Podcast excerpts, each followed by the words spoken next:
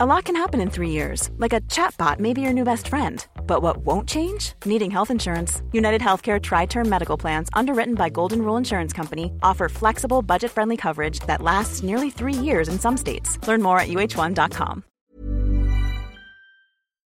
In his new stand-up special for Comedy Central, today's guest takes a break from politics to talk about more pressing matters. I'm always wet every day in New York, somehow. Summer, it's humid, I'm walking, ass wet, armpits wet. Random air conditioners dripping on you. Was that an air conditioner? I don't know, keep going. Wet, wet, wet. Fall, I put a jacket on, then the sun comes out. Neck wet, head wet, backpack wet.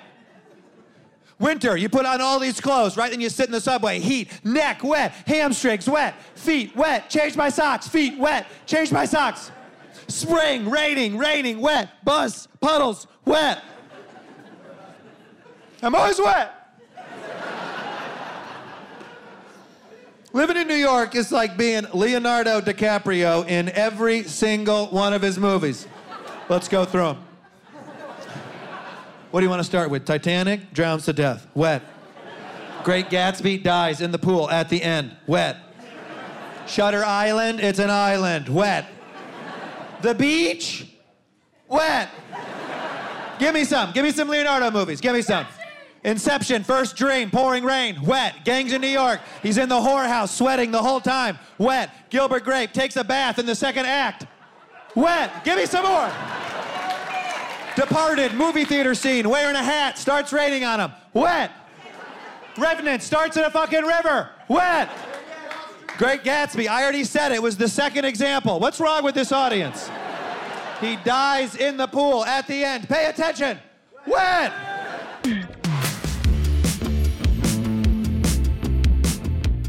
This is The Last Laugh. I'm Matt Wilstein from The Daily Beast, and I am super excited to be joined for this bonus episode by comedian and Daily Show correspondent Michael Kosta. Michael's new special, Detroit, New York, L A, premieres tonight at eleven p.m. on Comedy Central. And it is such a welcome flashback to a time when people actually went out and did things. He taped it about a year ago in those three cities. And since then, he has spent pretty much the entire time trapped inside his Brooklyn apartment, filming remote bits for The Daily Show on an iPhone. This conversation was a lot of fun, so let's get to it. Here's me with Michael Kosta. We're talking a few days now before your, your new special is about to drop, but when people hear this, it will be premiering tonight, Friday cool. night. Yes. So how are you how are you feeling with this with this special about to go out in the world? I'm great, meaning I'm excited that it's going out in the world, and we filmed it about a year ago. Yeah, I was going to say it must have been a while since you since you filmed this thing because you're traveling all over the country. It seems very exciting. You're I know. Lots of big crowds, lots of action. I can't tell if it's good or if it's bad. That literally the title of the special is Detroit, New York, L A, three different places, three places that no one should be traveling to right now. Exactly. Uh, and also that there's you know, thousands of people in the theater show. We're in an intimate comedy club in New York, an intimate comedy club in L A. I'm going to go ahead and be optimistic and hope that putting out content right now is good because people want to consume. Yeah, absolutely. And it's also, it's kind of fun. You like feel like you're, you know, you're out when you're watching it. That is true. And that's, that was when we, when we filmed this, I didn't think that people would be watching just because they're going, oh, wow, it's nice to go somewhere different. Yeah.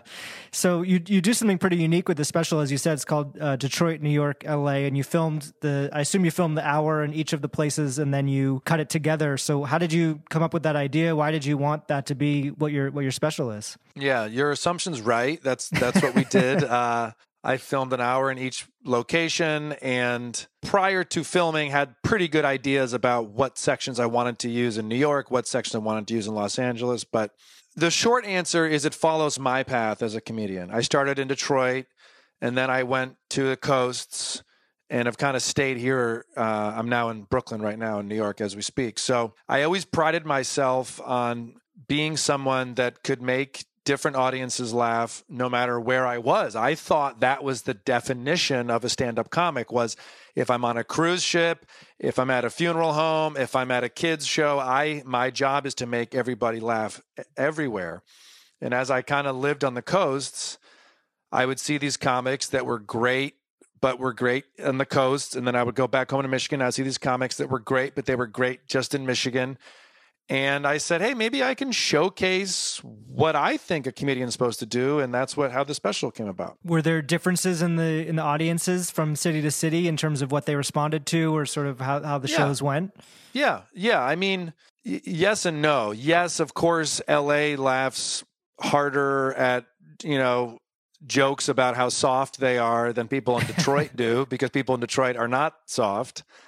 Um, but also one of the goals of the show was to show there's this belief that we're all so sensitive now that we can't take a joke.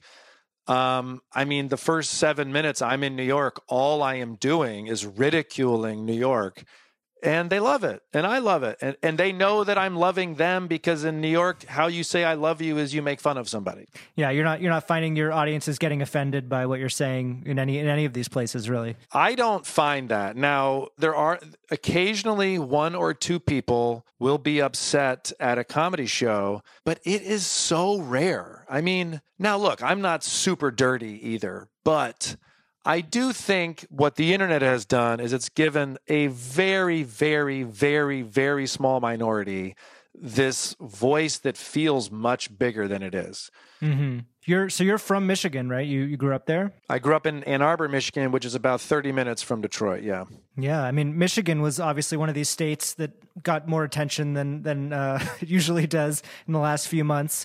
Seems like you have a lot of voting problems in Michigan from what I hear. Uh... Yeah, according to the president of the United States, it's, it's uh, so much fraud. Michigan is... always baffles me, because it is this beautiful state with all of these coastline of the Great Lakes. And I grew up in Ann Arbor, which was this melting pot of culture and language and education.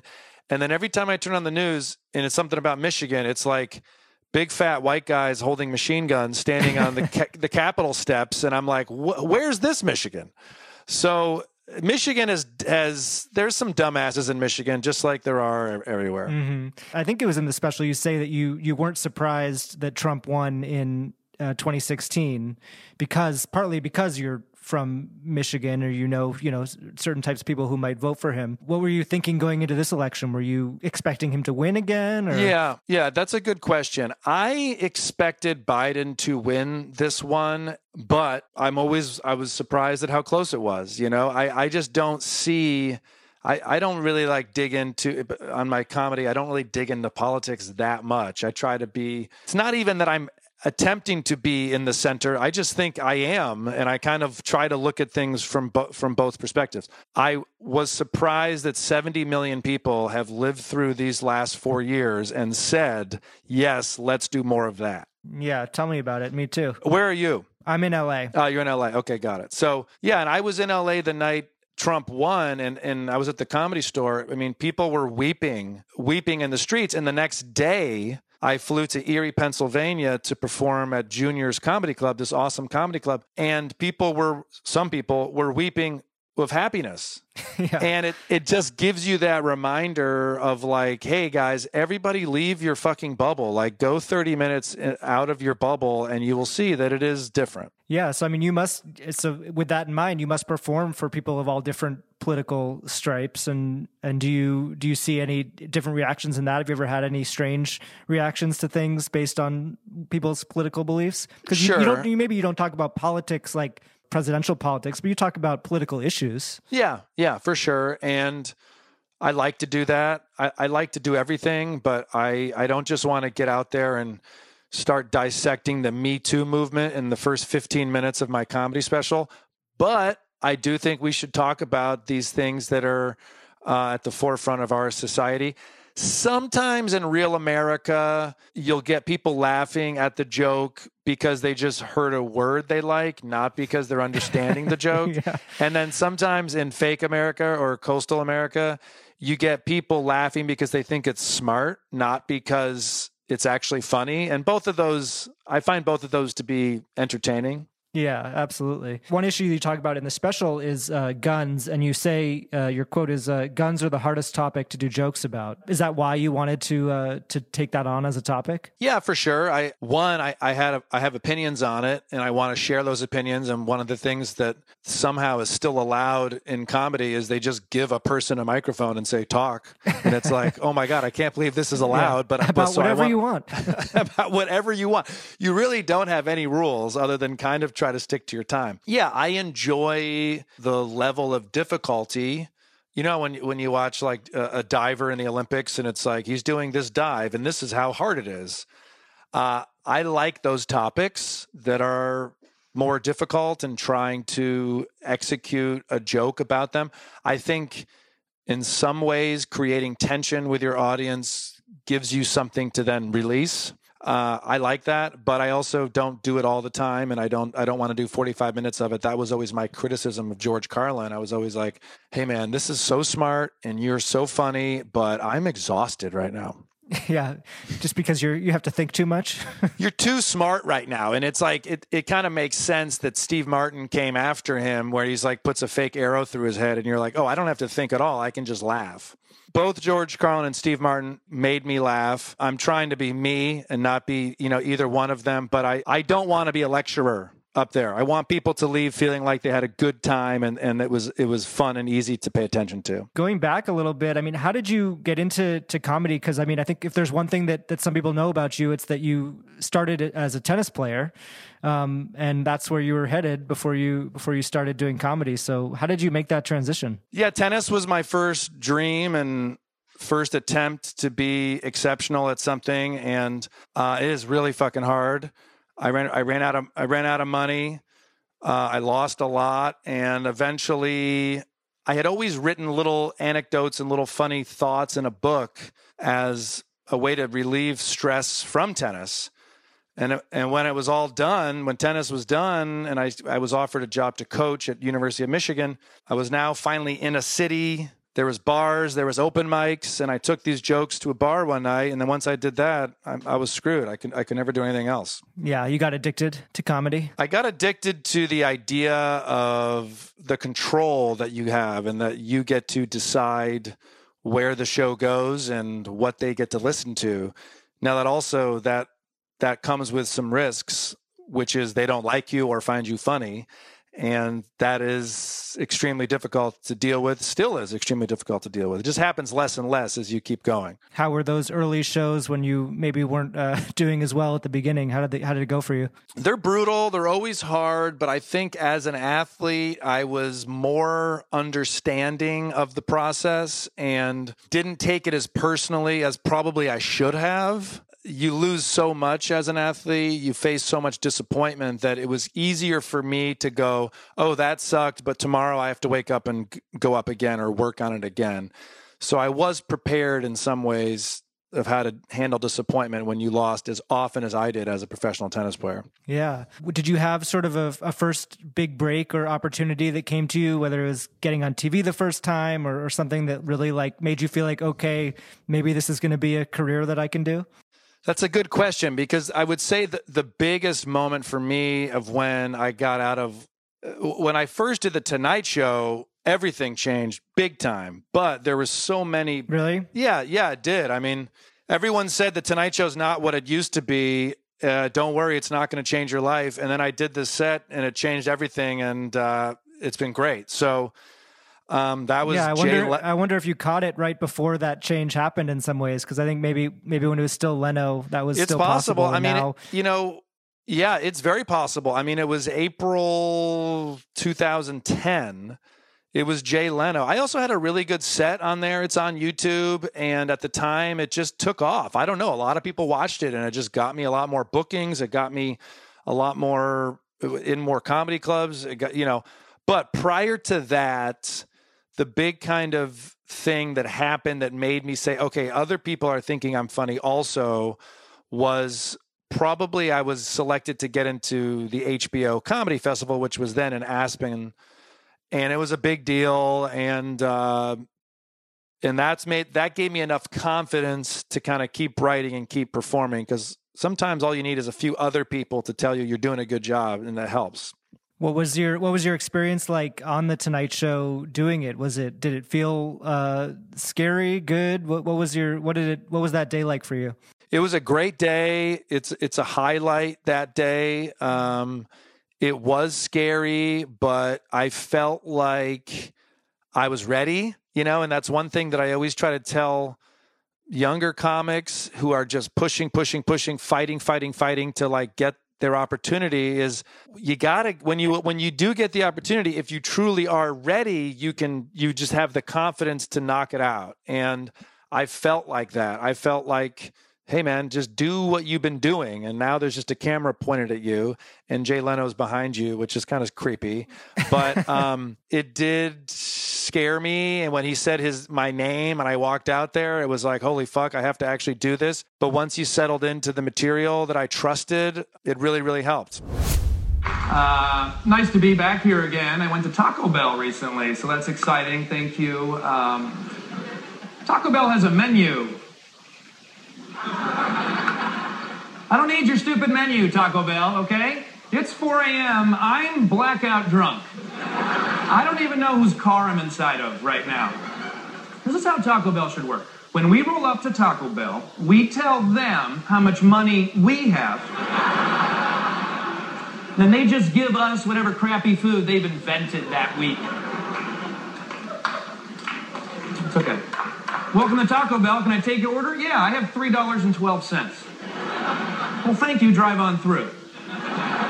And then they give me a bag of nineteen burrito chilada panadas, or fifty-two chupa loompa oompa loompas, and then me and my party happily drive off to Toilet Town.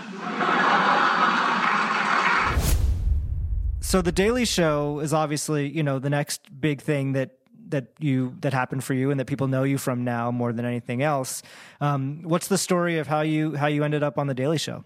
Yeah, The Daily Show, you talk about changing your life a second time. The Daily Show was is a whole a whole new level of acceptance and success. And I, I was telling someone earlier today, by the time I got The Daily Show, I felt like I knew a little bit about comedy. And then you get there and you realize, I don't know shit about comedy.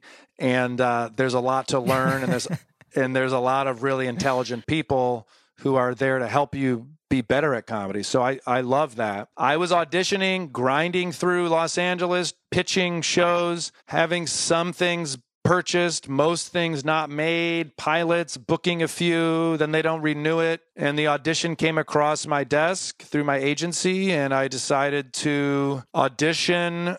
And I actually used the gun bit that you referred to was a very new bit at the time. And I pulled a couple lines for the initial audition for The Daily Show. I mean, they were lines I don't even think made it to the stand-up version of that joke, but just ideas that I had talked to about the Second Amendment, and those made it into my initial audition. And then um, you you joke in the special, that, or you don't joke, you say that you were living with your parents at the time of, you know, that you were auditioning for The Daily Show, that you got it. So, I mean, that, that must have been a big change in your life as well to to get the show uh, that you, I don't know if you were living with your parents by choice or not, but. Yeah, well, it's it's a little more complicated than that. But when I got The Daily Show, they were living in New York City and I was in Los Angeles. Ah, okay. And so I moved in with them um, because. When you got it. Sh- When I got it. So yeah. show business. I figured show you moved business, out when you got it, but that was. Uh... right. Exactly. That's a good perspective. Um, showbiz is so temporary. You sign such short contracts. There's always so many other people coming up for your job that I said, hey, mom and dad, can I crash with you while we see how this is goes? And we see how The Daily Show likes me. And I like The Daily Show, blah, blah, blah. So, um, yeah, I was on The Daily Show sleeping in a twin bed, and my mom would knock on the door lightly in the morning and say, do you want me to make coffee for you? And I would say, yeah, of course I do. That's amazing. What do you remember about your first appearance on the show? Uh, what was the piece and, and how did it go? Great question. The, the, the first piece, I believe I was making fun of Alex Jones and his um, oh, the stuff. The stuff he sells. Yeah. Like the minerals and yeah, the uh, supplements. Supplements. And... Yeah. And I was unaware of kind of how the show, how you got on the show. So you, you pitch. ideas. You can pitch in person. You can pitch over email. Other people pitch for you. Um, and a couple other writers had pitched this idea for me, but I wasn't really aware that it got approved and was moving forward. I, I, I don't know. It was day one. You know, I don't know how any of this shit works. So I just got a text that said, we, you know, come to this office at three fifteen. So I came into the office at three fifteen and it's like, you're on the show. Here's what's happening, blah, blah. And it was a very funny piece. Um, They definitely helped me by using footage of Alex Jones. Sometimes they kind of throw you a bone to help you out. And I think that was one of the cases. Hey, you're brand new.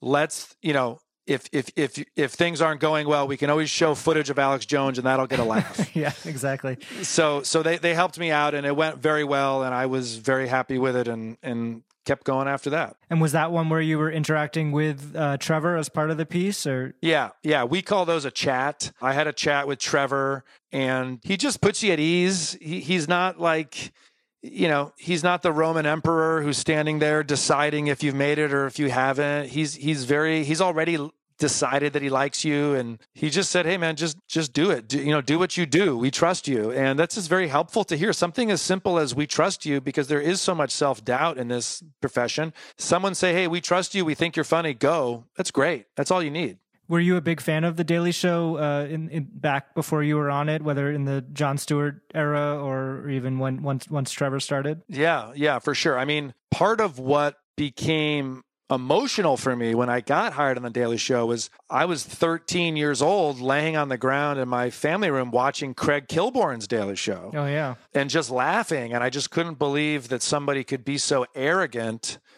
so successfully. It just made me laugh so hard. Um, I think it's still up for debate if that's arrogance or if that's just like how he is. Yeah. Um, but I find it very funny. And of course, Jon Stewart was there for sixteen years. And yeah, you know, Trevor too. I mean, it wasn't easy when Trevor came in. Everyone was holding him to this Jon Stewart standard. I know, yeah. Totally different person, totally different perspective, totally different upbringing, totally different everything. Let the guy have some time to breathe and figure out the show for himself, which he's done. Yeah. Um, in your in your special, you you joke about sort of, you do these kind of jokes about white privilege and how hard it is to be a straight white man. It did occur to me that you've kind of become the, the token white guy on The Daily Show. Isn't that which funny? Is, which is not something that really was before, because it was like mostly white guys. Yeah. Um, so how do you think about that and, and sort of actually how white privilege has impacted your, your comedy career and now being like the, the sole white guy on, on this show? Yeah, it's funny. I mean, for a while there, they had like five white male correspondents. I think about that now and I go, how did they even pick who did what? You know, now, like with me, it's like, if there's a white guy story, well, I know I'm going to get it. Yeah, it's yours. It's mine. It's great. Look, the, the show evolves, the show adapts, the show is taking on the point of view of its host.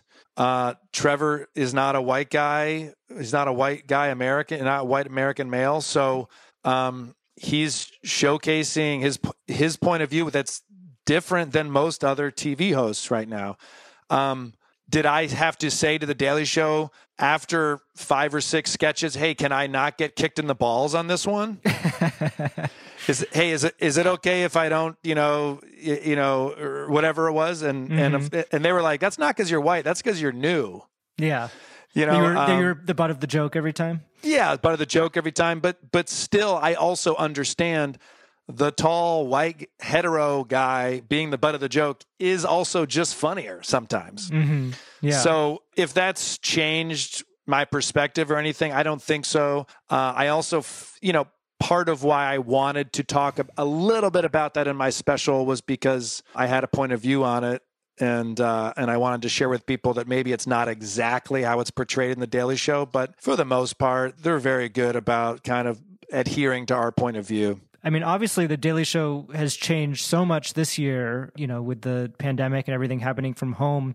I'd love to go back to that, those early days a little bit of when things started to change. When did you find out that the show was going to be moving totally remotely and how that would affect you guys and what the process was going to be? Because I know that was kind of crazy times. It was crazy. And I did not think it was smart what we were doing. Really? Uh, you know, I said, are you guys out of your mind? We're all in tiny New York apartments. Some of us have good internet. Some of us don't. You've yeah. experienced that. And by the way, this is like my fifth internet upgrade. I can't oh, get yeah. anybody to show up here. Yeah. And I was completely wrong. I mean, part of the momentum that we got was because Trevor and the executive producers said, why would we stop? We can do this. Um, And man, from a correspondence standpoint, it wasn't too much different other than I've had to buy a ring light and figure out how the iPhone works. But talk about like digital, like transferring files, transferring massive files, booking guests, different time zones, Skype problems. I mean, technically, I don't even comprehend what they had to accomplish to broadcast from a one building in Manhattan for twenty-four years and now be broadcasting not just from Trevor's apartment, from everybody's apartment. It's a feat. And in my special, I make fun of technology. I say I hate technology. I say it's ruining our lives. But really, all of us, the one thing that saved us this quarantine has probably been technology, FaceTime video, and, and delivery. Yeah, absolutely. It's, it is incredible what not only Trevor, but all the hosts of the shows are doing. And I think one of the things that just kind of baffles me is their ability to adapt to telling jokes to nobody versus telling jokes to an audience, which is just a very different thing. Was that something, how did you adapt to that at the beginning? Because you were doing some bits sort of on your own at home, right? For sure. I mean, I don't know if I've still adapt. You know, I, I, I like an audience. I want an audience. I didn't, there's a reason I got into stand-up, not writing a book or YouTubing, which didn't YouTube really, videos, didn't, yeah. yeah, exactly. Like I like the energy that exists. So I have to admit, I filmed some of these pieces and I, as I'm sending the files, I'm thinking, this is terrible. You know, this is not funny. And then they piece it together and it's like, oh, okay, it worked.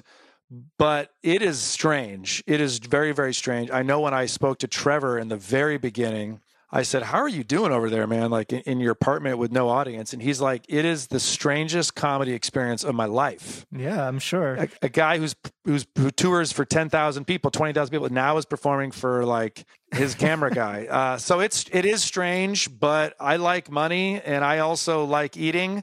And if this is how we try to make people laugh now, I'm okay with it as long as it's temporary. Yeah. I talked to Dulce Sloan a few months ago, sure. and she said something really interesting, which is that for her, when she would do the chats with Trevor, she actually felt it was like better and that there was a stronger connection because it was just the two of them talking to each other, like kind of face to face. Whereas, you know, usually there's the audience and she's kind of looking back and forth. And right. so do you, do you feel that at all? That there's, I feel the, I feel the complete opposite. I feel the complete opposite. I mean, there are more distractions in the studio. There's cameras and people moving it, but no, I, I need, I feel like Trevor and I do these chats right now.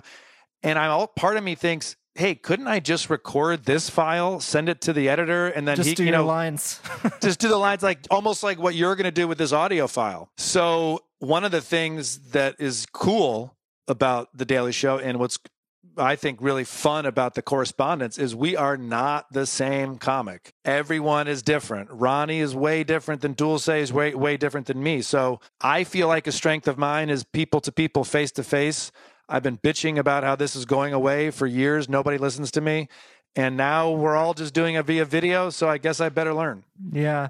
Um, do you feel like there's a piece that you've done during this whole, uh, you know, quarantine time that, that did work really well, that you felt like, oh, I think this is what it needs to be, or that, uh, that yeah. it should be? You know, the very beginning, I did this fake tourism commercial for my mm-hmm. apartment. Um, that was like one of the first ones you did probably, right? It was one of the first ones we did. And I, it was, it was the very first time that I realized, okay, we, we can like make this work, and not just we, the show. I was like, also I can make this work, because this is not my strength. I felt like, and, but then as, as I kind of kept saying that, I kind of kept talking to other comics and they're like, Michael, this is nobody's strength. We're not, depression is up, suicide is up, divorce is up. We're not supposed to be like this. So stop complaining and, and figure it out. Hi. I'm Michael Kosta. Before the coronavirus, I had convinced Trevor to allow me to host a travel show through the Italian wine region. It was the perfect scheme to allow me to go balls deep into a sea of Merlot. But then we all went to shit. So now I'm stuck taking you on a journey through my apartment. Welcome to Street apartment, alarm code seventy-nine seventy-eight. Come on. I liked that piece. I have a, another field piece where I spoke with the tribe, the chief of the Sioux tribe in South Dakota. They started COVID testing very rigorously, very early, to the detriment of the governor of South Dakota. Yeah, against everything she stands for, I think. Against everything she stood stood for. I love that I'm talking to someone that actually knows current events. Thank you. And South Dakota is all over the news to this day because yeah. their their cases are all over the place.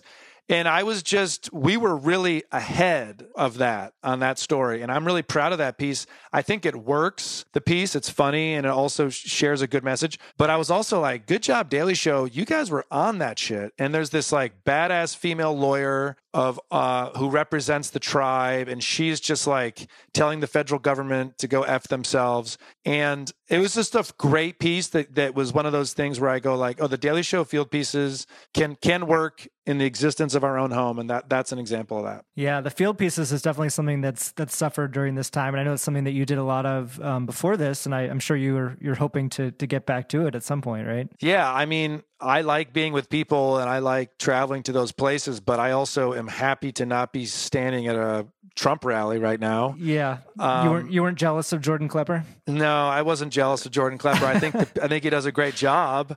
Yeah. Um, but you know, I'm not sure how he thinks. He'd probably rather be sitting in his apartment too. I don't know. But it's gotten in our psyches, this virus. And you watch a show now and you notice the crowd. You know, when I watched my special right before, it's like, oh yeah, there's a lot of people there.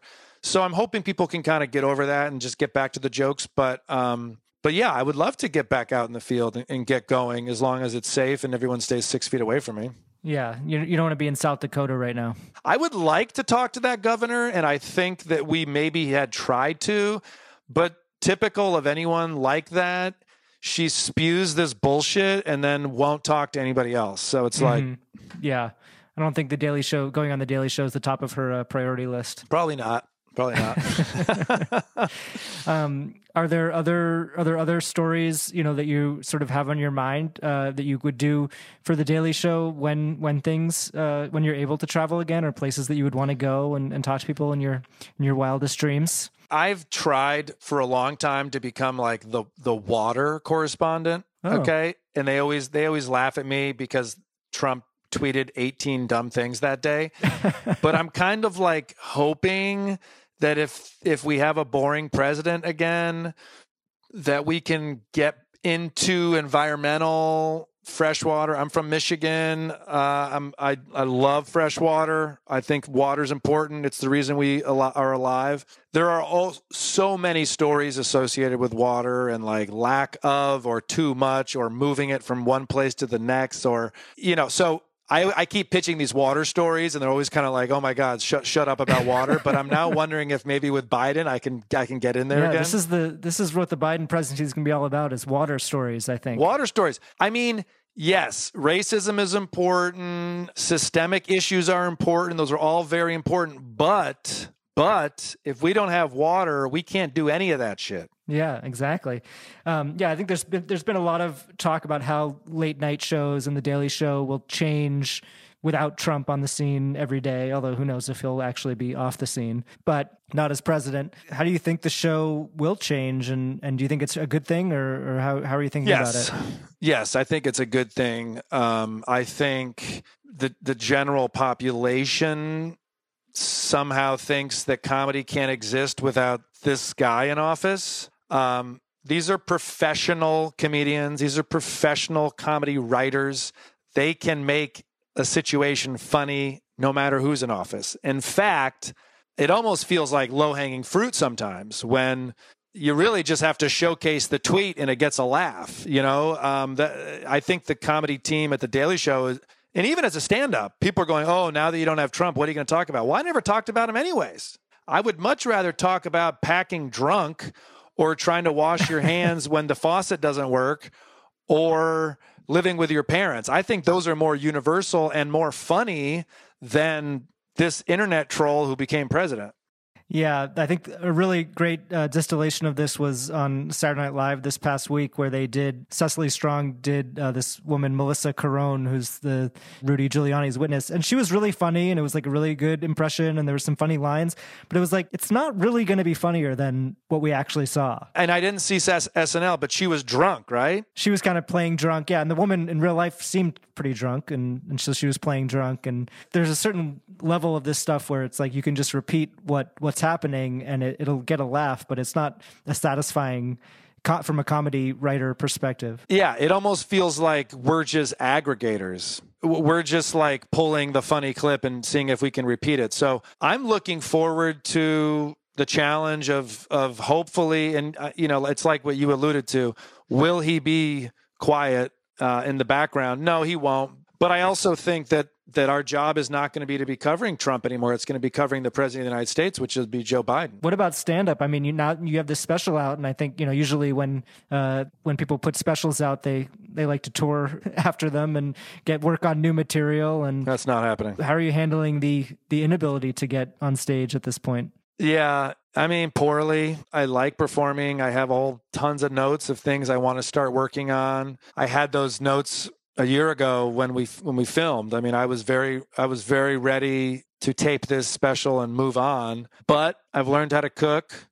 I, you know, enjoy quarantine for the most part, not all the sickness and the negativity on the news and, and the death. But there is a part I think that all of us have appreciated slowing down for a moment. Mm-hmm, mm-hmm. Stand-up comedy is a three, four times a night thing. Hurry up, run to the next show, run to the next show, run to the next show. So I have put out the special and enjoyed chilling. But when things get back up and running again, I'm, I'm excited to get back on stage. Yeah, I'm sure. So we end every episode of the podcast by asking comedians about another comedian or or time in comedy where you laughed really, really hard. Oh, yeah. So uh, I'm uh, I'm curious if there's a story or a memory or a moment that c- comes to mind when you when you laughed really hard, either from watching a comedian or just hanging out with a comedian or anything that, that you uh, you could think of. A few are popping into my mind. I mean, I had a long week in Las Vegas with Jeremy Hotz, and he was...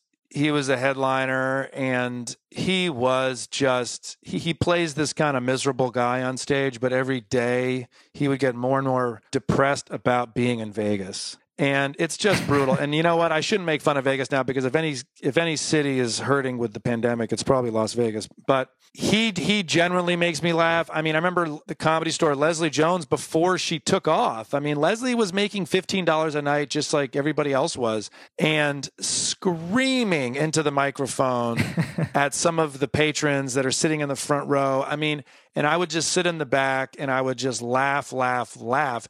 And it was so aggressive. It was so different than any other comic. And I never even thought, I mean, to me, S N L was a strange route for her, but it's worked. And Leslie makes me laugh. Jeremy Hotz made me laugh. I mean, there's more. I'm sure I'll come up with more after this, but Leslie's a good Leslie's a good example of someone who can't not be funny regardless of the medium, because now she's just been on Twitter commenting live on cable news. I don't know if you've caught any of her uh, her Twitter stuff.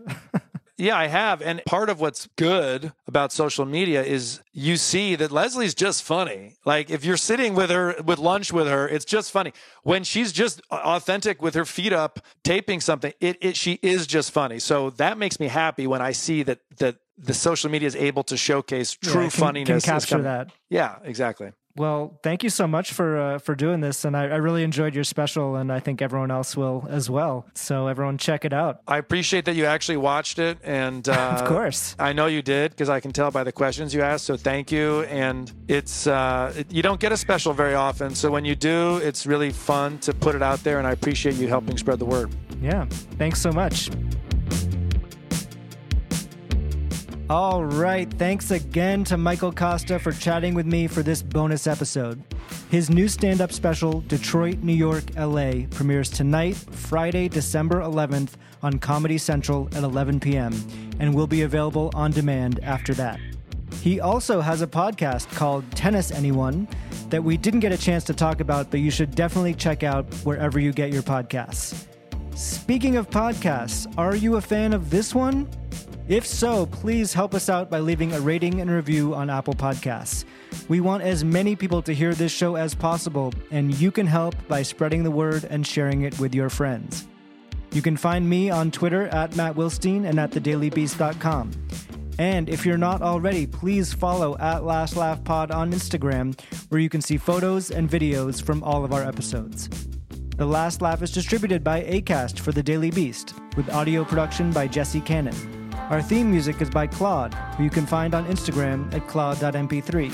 You can find this show every week on Apple Podcasts or wherever you listen to podcasts. And as always, you can find show notes and highlights from each episode on the daily beast dot com. See you next week.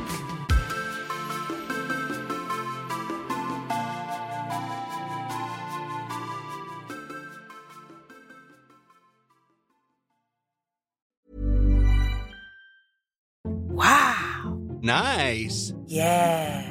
What you're hearing are the sounds of people everywhere putting on Bombas socks, underwear, and T-shirts made from absurdly soft materials that feel like plush clouds.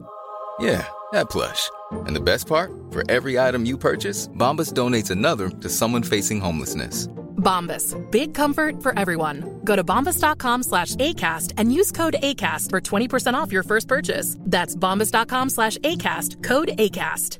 Quality sleep is essential. That's why the Sleep Number Smart Bed is designed for your ever-evolving sleep needs. Need a bed that's firmer or softer on either side? Helps you sleep at a comfortable temperature? Sleep Number Smart Beds let you individualize your comfort, so you sleep better together. J D Power ranks Sleep Number number one in customer satisfaction with mattresses purchased in-store. And now, save fifty percent on the Sleep Number Limited Edition Smart Bed for a limited time. For J D Power twenty twenty-three award information, visit j d power dot com slash awards. Only at a Sleep Number store or sleep number dot com.